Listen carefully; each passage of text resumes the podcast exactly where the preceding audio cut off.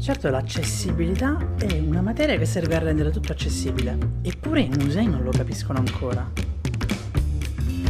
Benvenuti e benvenute in un nuovo episodio di Museum Education Podcast. L'unico podcast al mondo che parla esclusivamente di educazione museale.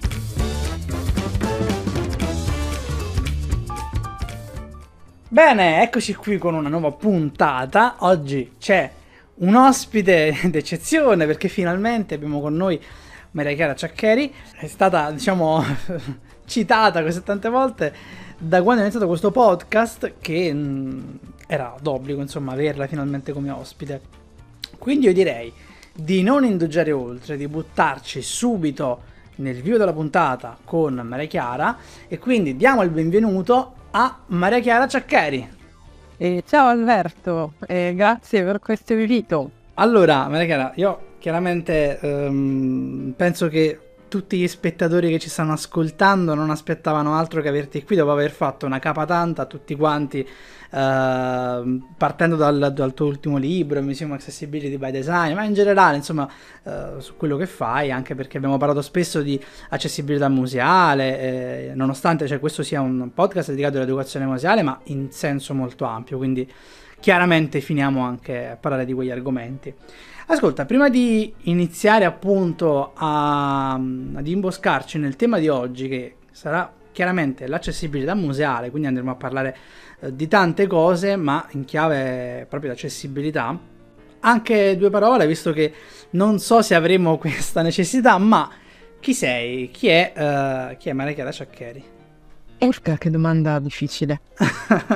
allora, ehm, Diciamo che mi occupo di questi temi ormai da parecchi anni, lavoro poi in musei chiaramente e con diverse organizzazioni. In questo momento lavoro soprattutto con una società di, di allestimenti che si chiama WeExhibit, ma insomma anche con altre molto diverse.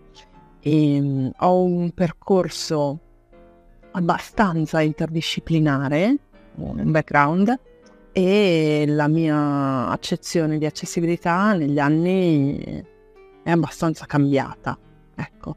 E mm, se devo dire chi sono, insomma, la più difficile delle domande, mi sento insomma sempre, sempre in ricerca, per cui uh, sono in una fase in cui non posso garantire se mi occuperò di questi temi per sempre. Ogni tanto, insomma, ho anche la curiosità che, che mi spinge verso altro, per cui...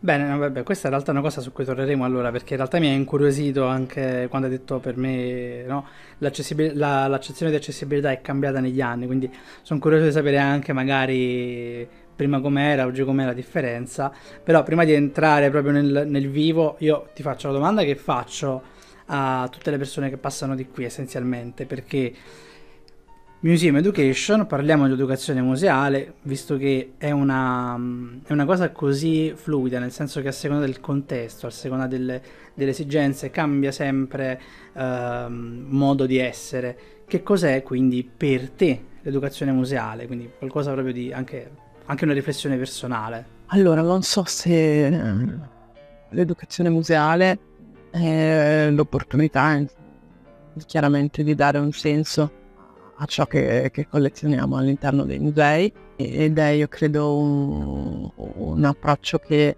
uh, si giustifica nel momento in cui apre de, de, degli orizzonti e delle finestre di senso ampie.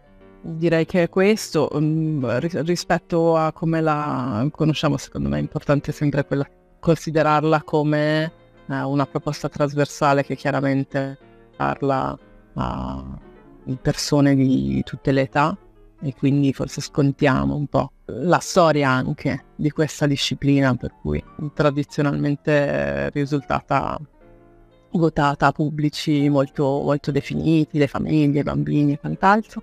E come per l'accessibilità penso debba essere sempre più integrata nelle pratiche, no? C'è una frase di, adesso mi sfugge chiaramente l'attrice come tutte queste situazioni, di un libro che per me è stato insomma significativo in cui a un certo punto si dice l'educazione spesso scioglie il mistero che crea la curatela, che se da un lato noi non dobbiamo sciogliere tutti i misteri necessariamente, noi c'è sempre quel a margine di, di, ambiguità nelle decisioni giuste o sbagliate che si possono prendere al museo, credo che tutte siano uh, passibili di, uh, di senso qualora abbiano degli obiettivi molto chiari a monte. Uh, ecco però il fatto che a volte ci sia un po' questa contraddizione per, perché così pare nei, nei, in certi musei che visitiamo, magari soprattutto di arte contemporanea, credo che, che, che necessiti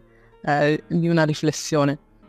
Aggiungo forse solo un'ultima cosa, che è quella per cui ho come l'impressione che di questi temi di educazione museale, accessibilità, anche si parli sempre più spesso, si parli molto più intensamente, no, si parli mo- si è sempre parlato intensamente insomma di questi eh, temi, si è sempre parlato, si continua forse a parlare molto fra persone che se ne occupano e quindi um, ecco sento che, che serve dare un, una spinta anche un'accelerata ad un cambiamento più, più grande no? per cui, per cui ecco No, sono totalmente d'accordo, infatti dico spesso che secondo me c'è ancora, nonostante tutto quello che si è detto, un gap fra pratica e teoria piuttosto grande, soprattutto qui in Italia. Poi, vabbè, nel mio caso a Napoli veramente io la vivo abbastanza malino anche perché è molto veramente difficile riuscire a far capire anche quello che facciamo a, a, cult- a enti culturali, enti museali e quant'altro. E, ehm, talvolta ci si ritrova mischiati in delle situazioni per cui si dice vabbè adeguiamoci pur di fare qualcosa perché altrimenti non si farebbe proprio niente. Va benissimo, io direi buttiamoci subito quindi sull'argomento centrale, ovvero l'accessibilità. Noi parliamo di accessibilità in questo caso eh, museale, ma chiaramente è applicabile in uh, ogni contesto della nostra quotidianità. E, ehm, io partirei proprio da quello che tu hai detto perché mi ha incuriosito. Tu hai detto è cambiata insomma la tua visione, la tua accezione di accessibilità negli anni. Ecco, io avevo preparato un'altra domanda per iniziare, ovvero uh, parliamo di accessibilità e come mai in Italia non siamo ancora no, ad un livello, diciamo, come, come, sono altri, come sono in altre nazioni. Però magari la te- me la tengo per dopo perché sono curioso. Adesso vorrei anche sapere come mai questa cosa, cioè com'è cambiata la tua accezione di accessibilità negli anni. No, allora, com'è cambiata la mia visione dell'accessibilità? Dunque, chiaramente 15 anni fa eh, risultava inevitabilmente con- connessa sia ai temi della disabilità, no? un po' per il mio eh, percorso personale, per cui mh, avevo lavorato tanto tempo in una realtà insomma, che si occupava uh, di inserimento lavorativo per persone con disabilità soprattutto, senza rendermi conto che quella competenza che stavo maturando sarebbe risultata spendibile nel museo, che poi era il posto dove volevo lavorare. E sul curriculum per anni non ho mai inserito il fatto di aver lavorato in questa cooperativa. E inevitabilmente, ma anche eh, a partire insomma dalle, dalle pratiche che, che, che già allora era possibile in modo sporadico rilevare in giro, l'accessibilità era quella cosa per cui potevamo trovare delle proposte soltanto nell'ambito della pratica educativa, non c'era margine, per cui erano queste eh, due cornici. E a me personalmente ci è voluto moltissimo tempo per maturare un pensiero diverso, un pensiero che insomma ancora oggi poi non, non, è scontato, non è detto che possano o lo debbano sposare, ovvero quello per cui l'accessibilità meriti di essere vista in modo complesso, ma non tanto perché le barriere sono complesse, sono economiche, sono soprattutto culturali, sono di tanti tipi, ma perché penso che questo modo uh, di guardare alle persone così netto esasperi anche il modo, lo sguardo che noi ci portiamo al di fuori del museo. E quindi questa accessibilità per me fa male al mondo perché ehm, esaspera la distanza fra noi e loro che hanno una disabilità. Poi loro che hanno una disabilità non esiste perché è chiaramente una condizione sempre talmente eh, fluida che si fa inevitabile con l'avanzare dell'età, insomma ci sono poi um, i, i, confini, no? quello che a me affascina adesso tanto di questa materia è che i suoi confini sono estremamente fluidi, no? E quindi per esempio ci sono uh, più studi che ci raccontano come la leggibilità, fatto che un testo sia grande o piccolo, um, influenza la comprensibilità. No? È quella cosa che succede quando avendo in mano appunto il telefono cerchiamo di leggere un testo estremamente complesso. No? È chiaro che non è che ti metti a leggere i promessi sposi sul cellulare. E questa cosa eh, di nuovo ci racconta come le scelte che dovrebbe fare chi si occupa di progettazione museale dovrebbero tener conto davvero degli aspetti anche più neurocognitivi, no? Manca totalmente, insomma, delle competenze in questo settore e soprattutto è come se non fossero neanche considerate necessarie, perché non ci pensiamo. È quello stesso discorso per cui, eh, di nuovo, ho anche ragionare molto sulla psicologia dei visitatori, no? il confine sottile fra l'accessibilità e la psicologia, come l'accessibilità in qualche modo eh, modifichi il comportamento. Cioè, oggi come oggi, appunto, tutti questi temi per me sono centrali eh, in una visione di questa materia che si è fatta eh, molto, più, eh, molto più complessa. L'altra questione ed è l'ultima è quella per cui appunto l'accessibilità non può più risultare circoscritta a determinate azioni e quindi è l'area degli allestimenti, se vogliamo, uh, quella educativa e ancora proprio nei casi più uh, della formazione della guardiania, ma chiaramente si compone uh, di, di, di, soluzioni per l'abbattimento e la prevenzione di barriere che sono dirette, quindi que- tutte queste cose che uno quando va al museo dice ecco una barriera, la didascalia difficile, ecco uh, la rampa, ecco qualsiasi cosa, ma le barriere indirette, ecco. Negli anni ho scoperto, ho avuto l'intuizione che ci sono un sacco di barriere indirette sulle quali non ragioniamo mai e quindi il fatto che ci sia una direzione resistente, il fatto che, eh, che so io, chi si occupa di curatela non ha ricevuto nessuna formazione o chi si occupa di accessibilità non ha uh, un potere decisionale, non ha abbastanza budget. Ecco, tutte quelle sono barriere di cui non si parla mai, ma che sono forse molto più pervasive delle altre. Eh, sono assolutamente d'accordo. Io uh, mi ricordo di una volta che non so, era un tuo seminario, un workshop, non mi ricordo precisamente se era online oppure uh, qui a Napoli, e tu dicesti questa cosa che io dissi porca miseria, è vero, cioè non ci ho mai pensato, però è vero. E come questa poi tante cose, dicesti per esempio che uh, se si sta facendo un video che sia promozionale, che sia insomma qualcosa, una comunicazione in video e uh, magari uh, una persona cieca non, giustamente non può vederlo, noi in qualche modo oltre a insomma, presentarci dovremmo anche descrivere come siamo, altrimenti si perde poi anche la, la facoltà di poter, poter immaginare la persona che sta parlando. E quando dicesti questa cosa dissi, cavoli, però è vero, cioè, basterebbe così poco all'inizio di un video dire uh, salve sono Alberto, sono vestito così, uh, sono, e quindi riuscire a dare un'immagine di sé anche all'altro, che è qualcosa che effettivamente di solito manca. E da qui poi, a parte da questa escalation, forse secondo me da lì che io ho iniziato a dire ok, ma sta accessibilità in effetti che, che roba è?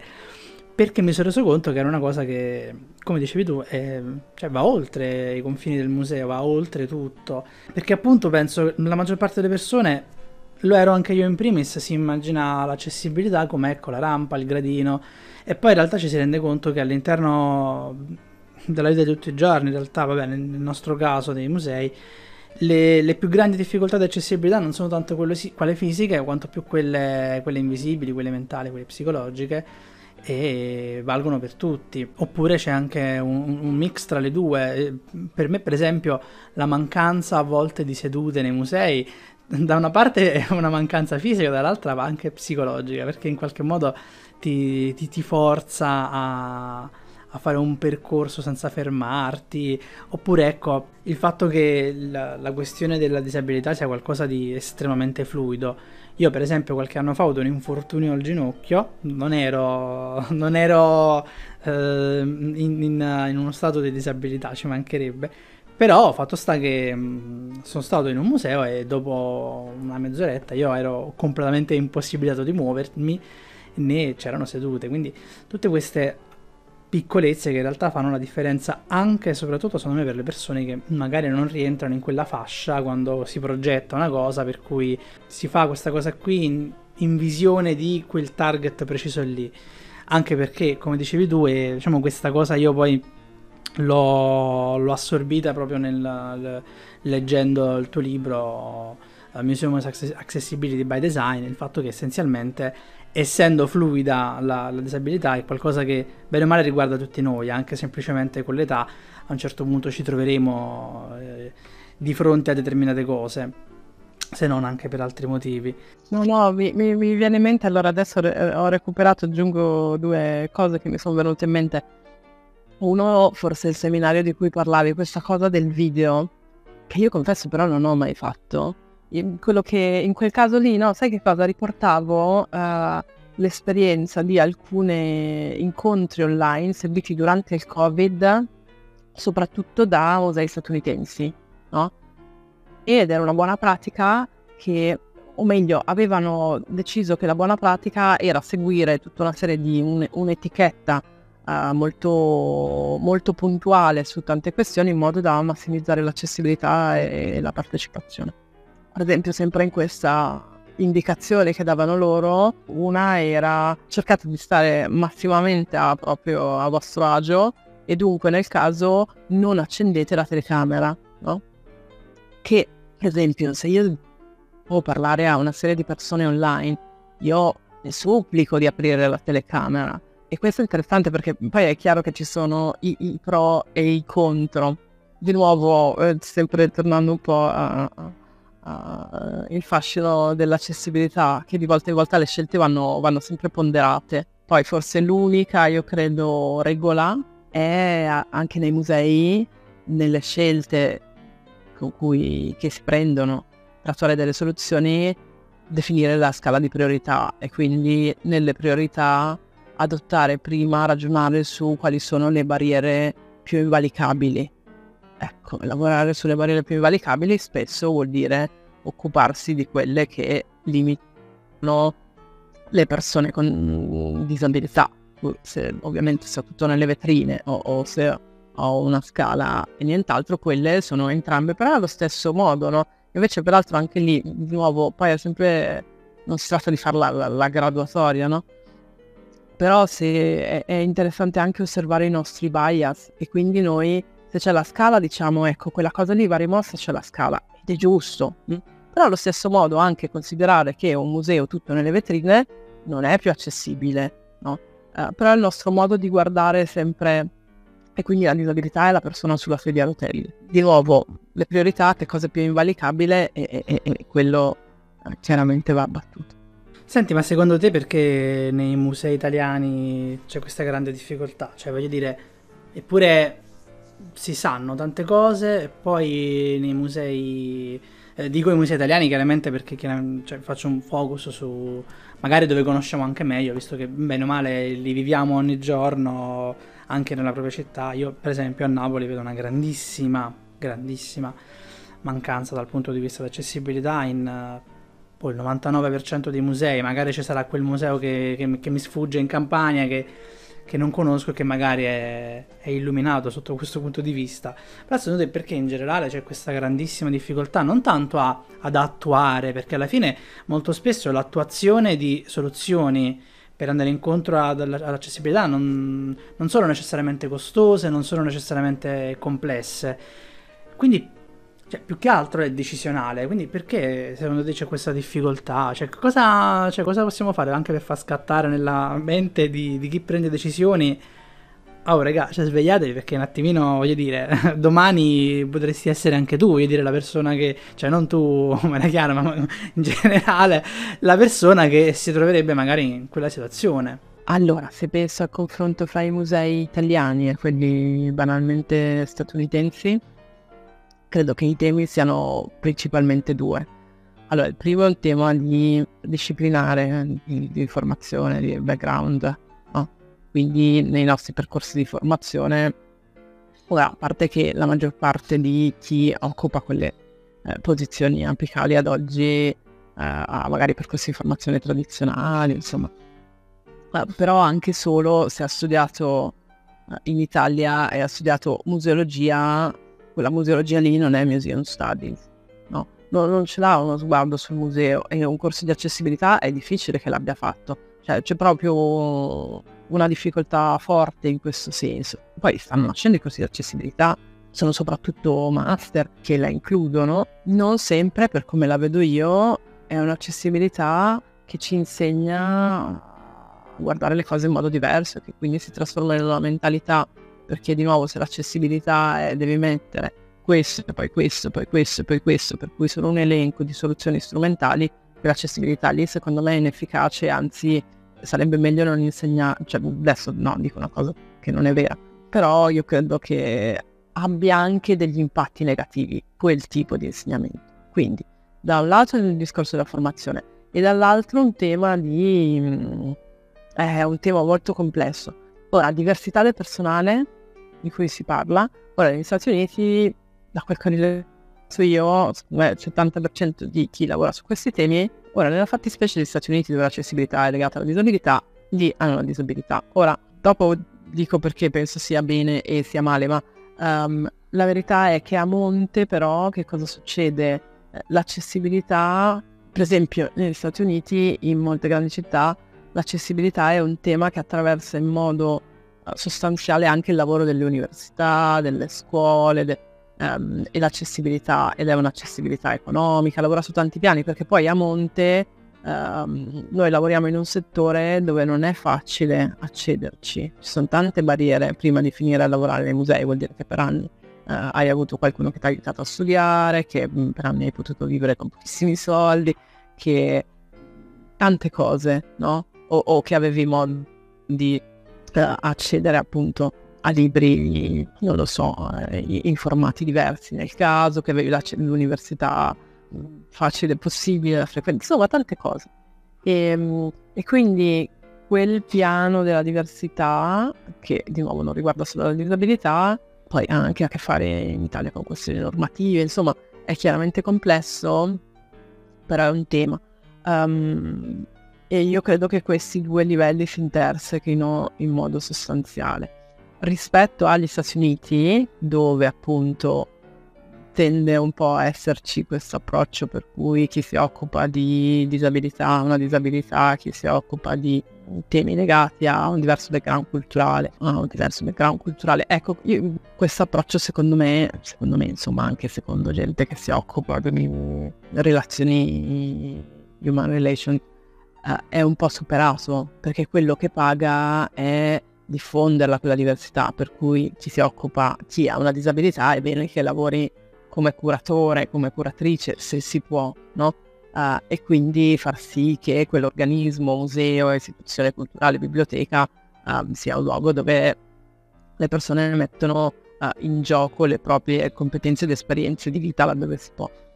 E, ehm, e, quindi penso che in Italia siamo un po' fermi a questo. L'altro giorno mi è capitato di leggere, non so se ce l'ho ancora sotto mano, però un articolo che mi ha un po' raggelata e, ehm, in cui si diceva, si lamentava appunto il fatto eh, ci fosse questa spinta a, ad avere direttori e direttrici mm, con delle formazioni slegate dalla storia dell'arte per i musei d'arte ovviamente e, e mi sembrava un, un, salto di mille anni incomprensibile come eh, è come se davvero uno non avesse eh, la percezione che, che, che ci stiamo dimenticando tante cose importanti.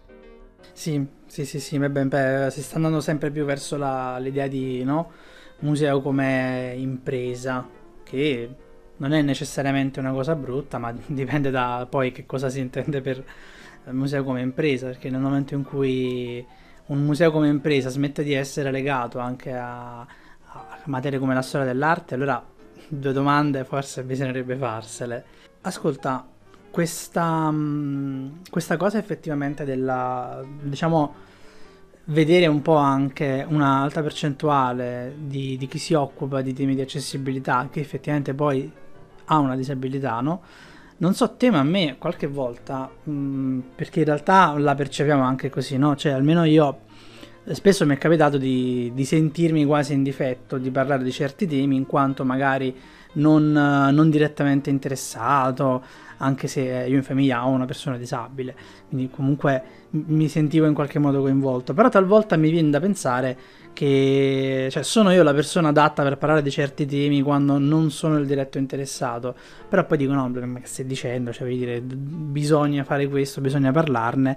E potrebbe essere anche derivato da questa cosa. E magari non so se ti è mai capitato anche a te di sentirti in qualche modo, non dico in difetto, ma uh, in qualche modo in, in, soggezione nel parlare di certi temi, proprio in, in, virtù di questo che mi hai raccontato adesso, no?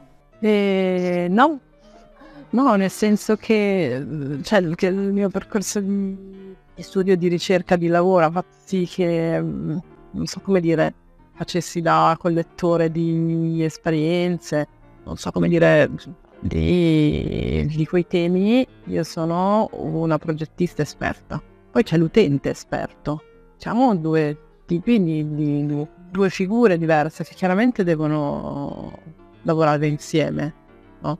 Però per esempio quando si, fa, si fanno degli, you know, soprattutto negli Stati Uniti degli audit, no? in cui all'interno di un'organizzazione uno uh, va a osservare le barriere esistenti, chiami gli utenti, no? che sono le persone che hanno nella fattispecie dei bisogni specifici, quel lavoro lì l'affianchi al lavoro di esperti, perché serve quella verifica incrociata. E dunque sì, insomma, no, non mi sento, non mi sono eh, mai sentita in difetto, fatto salvo poi eh, avere cioè, una storia appunto della disabilità nella mia famiglia, aver lavorato tanto su questi temi, però proprio perché eh, no, no, insomma poi lo so, c'è, c'è, una tendenza adesso soprattutto nel mondo anglosassone in cui il ricercatore, la ricercatrice eh, è bene che espliciti in modo chiaro qual è la sua posizione no? rispetto a, ai temi della ricerca. Però io la vivo come una questione, insomma, non, cioè, non so come dire, la qualità no, del lavoro che uno produce penso che possa anche esulare da informazioni che secondo me sta bene anche che siano riservate personali. Eh.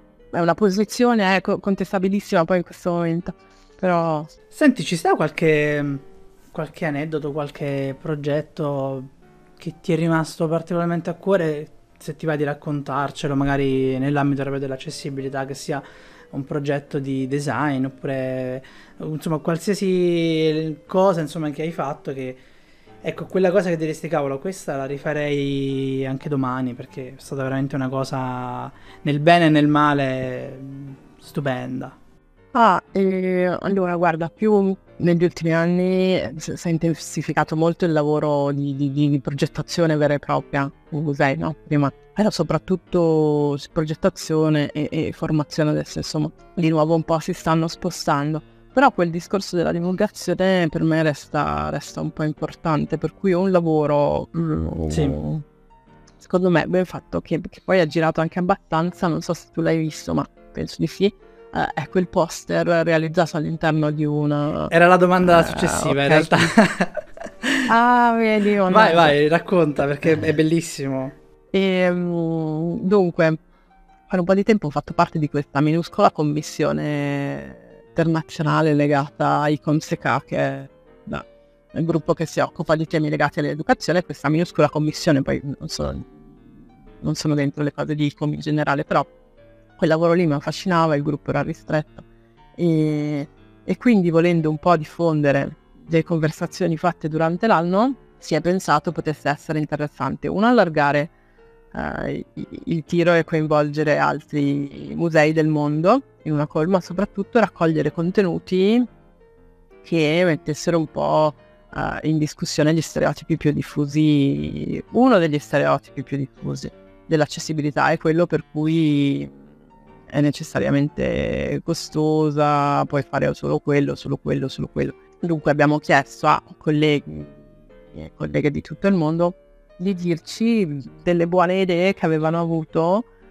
per contribuire a una maggiore accessibilità, ma in modo facile ed economico. Ora, questa intuizione, eh, o meglio, non è davvero un'intuizione, l'aveva già fatto qualcun altro ed era stata un'idea eh, bellissima del Kennedy Center, il Kennedy Center di Washington, um, oltre a essere un centro per le arti performative famosissimo, eccetera, um, sono capi- capofila da decenni ormai di una conferenza importante che si chiama Leadership um, uh, Exchange in Arts and Disability, no? e quindi si occupano di temi legati all'accessibilità e diversi anni fa, non so più dire quando, ma avevamo pubblicato questa lista di cose per l'accessibilità facili da fare. Per cui l'idea era una bella idea, mh, mm, meritava di essere eh, aggiornata con nuovi contributi, ma meritava anche di trovare una forma completamente diversa perché tutti questi paper, questi uh, saggi, insomma, e gli articoli e le pubblicazioni si va bene, però se ci serve arrivare alle persone serve un altro modo. E quindi abbiamo coinvolto un'illustratrice francese, Carol Perret, che ha fatto un lavoro straordinario e ne, ne è nato questo poster molto bello che dunque, insomma, le persone avevano voglia magari anche di stamparsi e, e così è stato, per cui insomma quello è stato un bel lavoro piccolo. No, infatti sarebbe stata la cosa che ti avrei chiesto perché quello è, è uno dei lavori più belli, anche perché ci sono alcune cose che, ritorniamo, ritorniamo anche al discorso di prima, non possono sembrare banali per quanto sono semplici, ma possono fare poi una bella differenza all'interno di un contesto come quello del museo. Prima di farti l'ultima domanda, ti chiederei se per caso, se ti va, insomma, ti va di dirci qualcosa sul tuo ultimo libro, perché diciamo l'abbiamo citato tante volte, è finito nella... nella... Ah, tra l'altro metterò, ecco, nella descrizione dell'episodio naturalmente uh, anche il, il, poster di cui parlavi prima. E quindi finito così tante volte nella descrizione questi, degli episodi del podcast, se ti va di dirci qualcosa sul tuo libro, se no tranquillamente noi lo mettiamo di nuovo un'altra volta nella descrizione perché eh, è una lettura secondo me breve ma intensa, eh, nel senso che ti apre gli occhi su, su tanti aspetti. No, allora, vabbè, inizio da un aneddoto che... Allora, questo libro è pubblicato con American Alliance of Museums, che, che non lo so, insomma, per me è un po' un, un mostro di riferimento. Com'è che uno finisce a pubblicare un libro con loro? E, e lo racconto perché secondo me in generale vale sempre la pena tentare, tentare cose impossibili, no? Cioè nella mia esperienza di professionale eh, e soprattutto anche rispetto a tanti bandi all'estero, tante cose, io ho sempre insistito perché anche se mi sembrava un po' impossibile, sembrava valesse la pena e, e poi è andata bene. Quindi quelli di American Alliance of Museum a un certo punto hanno lanciato una call perché cercavano nuove pubblicazioni e quindi io gli ho scritto dicendo che avrei voluto pubblicare un libro di illustrazioni perché ho questo progetto che si chiama Museums for People, eh, che è un account su Instagram, insomma, in cui anche quello ha un taglio votato all'accessibilità e alla divulgazione. E quindi io volevo pubblicare quel libro lì e loro hanno detto oh, va bene, ci sembra, ci sembra bellissimo, facciamo. Se non fosse che l'editore poi, che di fatto lo, lo avrebbe stampato, curato l'editing e tutto, no, non faceva libri di questo genere. E quindi vabbè. Uh, abbiamo, abbiamo, chiaramente deciso di dargli la forma di un saggio che, che, che però è stato utile perché insomma adesso poi mi, mi fa ridere ultimo libro perché non ho poi questa eh, bibliografia immensa però mettersi a scrivere e anche questo è un, un, invito insomma che mi sento sempre di fare di mettersi a scrivere anche se poi non diventa un libro non importa però un modo molto molto utile per, uh, per, per, per, chiarirsi tante idee, no? E quindi io ho capito delle cose scrivendo quel libro. E il libro che cos'è? Parte molto piano, per cui parte l'accessibilità, così come la conosciamo, e poi però cerca di, insomma, nel mia, mio auspicio, dare degli spunti un po' più alti, mettendo un po' uh, in, in, discussione degli assunti, cercando di... Uh, ci interroga sul perché questa materia sia così bistrattata e davvero um, ho provato a mettere in fila quelle che potrebbero essere delle strategie e poi chiaramente diviso in due parti, per cui la prima è più teorica, la seconda lo è ugualmente, ma la seconda delinea un processo, delinea un processo di sviluppo ipotetico no? e continuo intorno a questo tema, gli obiettivi pianificare, mappare le barriere, coinvolgere lo staff e tutte le cose. E poi ho pensato anche, io alla fine ho fatto, continuo anche a fare tantissima uh, formazione nei musei, perché non provare a inserire anche delle attività di facilitazione che volendo uno può sviluppare, per cui nella seconda parte ogni, uh, ogni fase di processo è accompagnata anche da alcune esercitazioni che, che, che, un gruppo di lavoro può provare a sviluppare. Va bene, va bene, va bene. Io, mh, mm, vabbè, in realtà ci sarebbero tante cose da dire, mi, però non, non, diciamo, non, c'è il tempo per farlo. Magari una prossima volta avremo modo di approfondire anche altre cose, anche perché, um, diciamo, in generale, sai cosa faccio? Mm, ti direi, rimandiamo... Eh, gli ascoltatori e le ascoltatrici per maggiori approfondimenti sul tuo lavoro, insomma, su quello che fai, anche al tuo sito, che secondo me è una, una gran bella risorsa come, come sito, perché non è semplicemente un sito dove si racconta chi sei, ma è anche un sito pieno di, di strumenti, di risorse, di, con una bellissima bibliografia.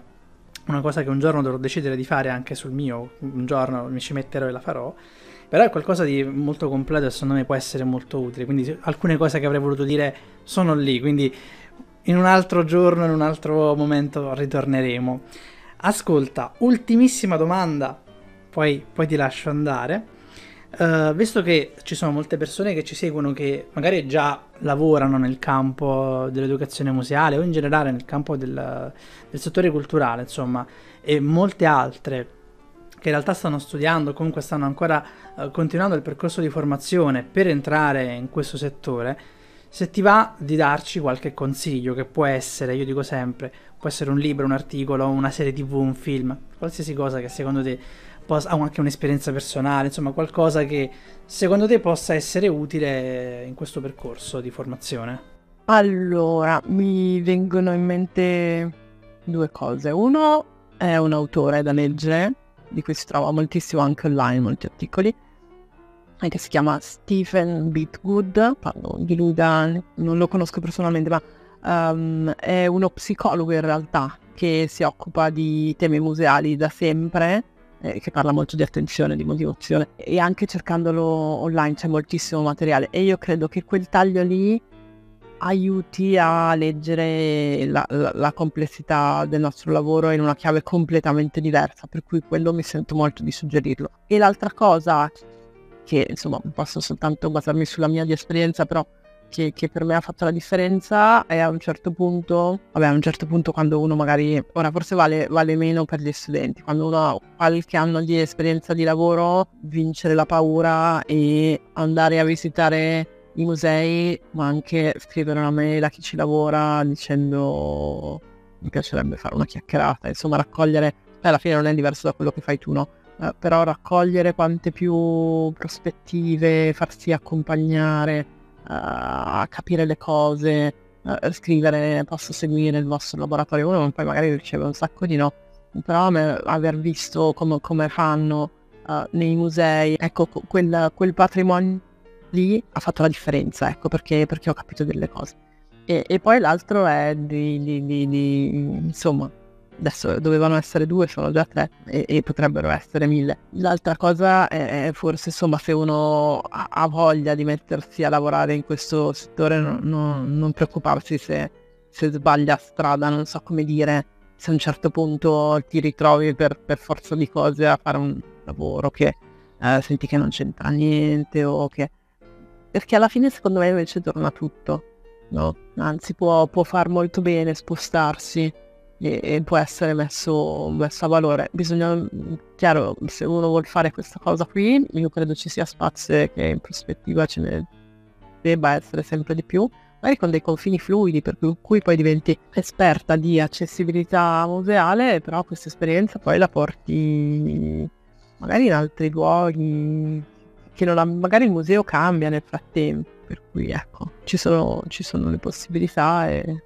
Va bene, va bene, no, in realtà sono tanto d'accordo. Io dopo che ho visto l'MSK Gant eh, in Belgio so, sono rimasto sconvolto per quello che ho visto perché non, non era non era vero, cioè da, dal punto di vista educativo ho detto no, non è, non è possibile. Possibile, questa cosa no, non la posso accettare però ovviamente era, era vero ed era oltre ogni aspettativa, quindi sì, forse questo è uno dei consigli più, più forti perché in realtà ti, ti, scom- ti, apre proprio la mente, dici ok, quindi c'è qualcosa che non va dove sto io, quindi a quel punto poi vabbè si apre anche la, la problematica che faccio, resto dove sono e provo a portare un cambiamento? O me ne vado dove magari più però quello vabbè, ne abbiamo già parlato con, in un'altra puntata, poi è un argomento lungo e molto molto molto complicato a seconda delle persone, però Va bene, Maria Chiara, io ti ringrazio tantissimo per averci dedicato questo tempo, questa mattinata. E io spero che insomma potremo rivederci fisicamente. Magari io ecco devo passare a Torino a trovare un po' di persone, quindi se passo di là ti, ti tocca accollarmi almeno un caffè, ce lo dobbiamo prendere. Volentieri, volentieri, no, no, ma assolutamente. Bene, io ti ringrazio ancora e niente, quindi alla prossima, grazie di tutto. Ciao Maria Chiara. Alla prossima, grazie a te Albert. Ciao ciao ciao. Grazie davvero. Ciao ciao ciao ciao. Ciao ciao ciao. Bene, per questo episodio siamo giunti alla fine. Io spero che sia stato un episodio di vostro gradimento con uh, un argomento diciamo che è sempre attuale, sempre interessante, sempre da approfondire. Vi ricordo che vi lascio come sempre in descrizione tutti i link di eh, ciò di cui abbiamo discusso, insomma, di libri, testi, eh, tutto quanto. Uh, vi ricordo inoltre che il podcast è un progetto uh, autofinanziato, quindi si mantiene grazie al vostro supporto, quindi grazie ai vostri ascolti, alle vostre condivisioni, quindi insomma continuate a condividere, ad ascoltare, a recuperare quello che non avete ascoltato, poiché è quello diciamo che è il motore che, che fa andare avanti questa macchina, è la, la passione, ecco c'è da dire questo. Vi ricordo che possiamo espandere questo dialogo, questa discussione partita oggi nella puntata sul gruppo Telegram dove eh, pubblico solitamente eh, news, incontri, eh, insomma tutto quello che c'è di interessante nel mondo dell'educazione museale, della cultura nei musei, insomma, eh, che può interessare al, a, voi pubblico e troverete anche questo il link in descrizione. Vi raccomando anche di seguirmi su Instagram perché per me, ripeto, il sostegno a livello umano è la cosa più importante in quanto uh, non, uh, insomma, alle mie spalle non c'è nessuna sicurezza uh, che, che sovvenziona questo progetto. E niente, io per questa domenica vi auguro una buona giornata ci vediamo domenica prossima, sempre alle ore 12, su Spotify, Apple Podcast, YouTube, eh, Instagram, Telegram, insomma, ormai avete capito. E vi spoilerò, vi lascio con uno spoiler uh, che uh, nella puntata che ci sarà, non la prossima domenica, ma quella dopo ancora, avremo un ospite che uh, insomma arriva da oltreoceano, quindi torneremo con una puntata in lingua inglese che spero sarà altrettanto di vostro gradimento, visto che la tematica è molto simile a quella che abbiamo trattato oggi. Bene, io questa volta vi lascio per davvero. Ciao!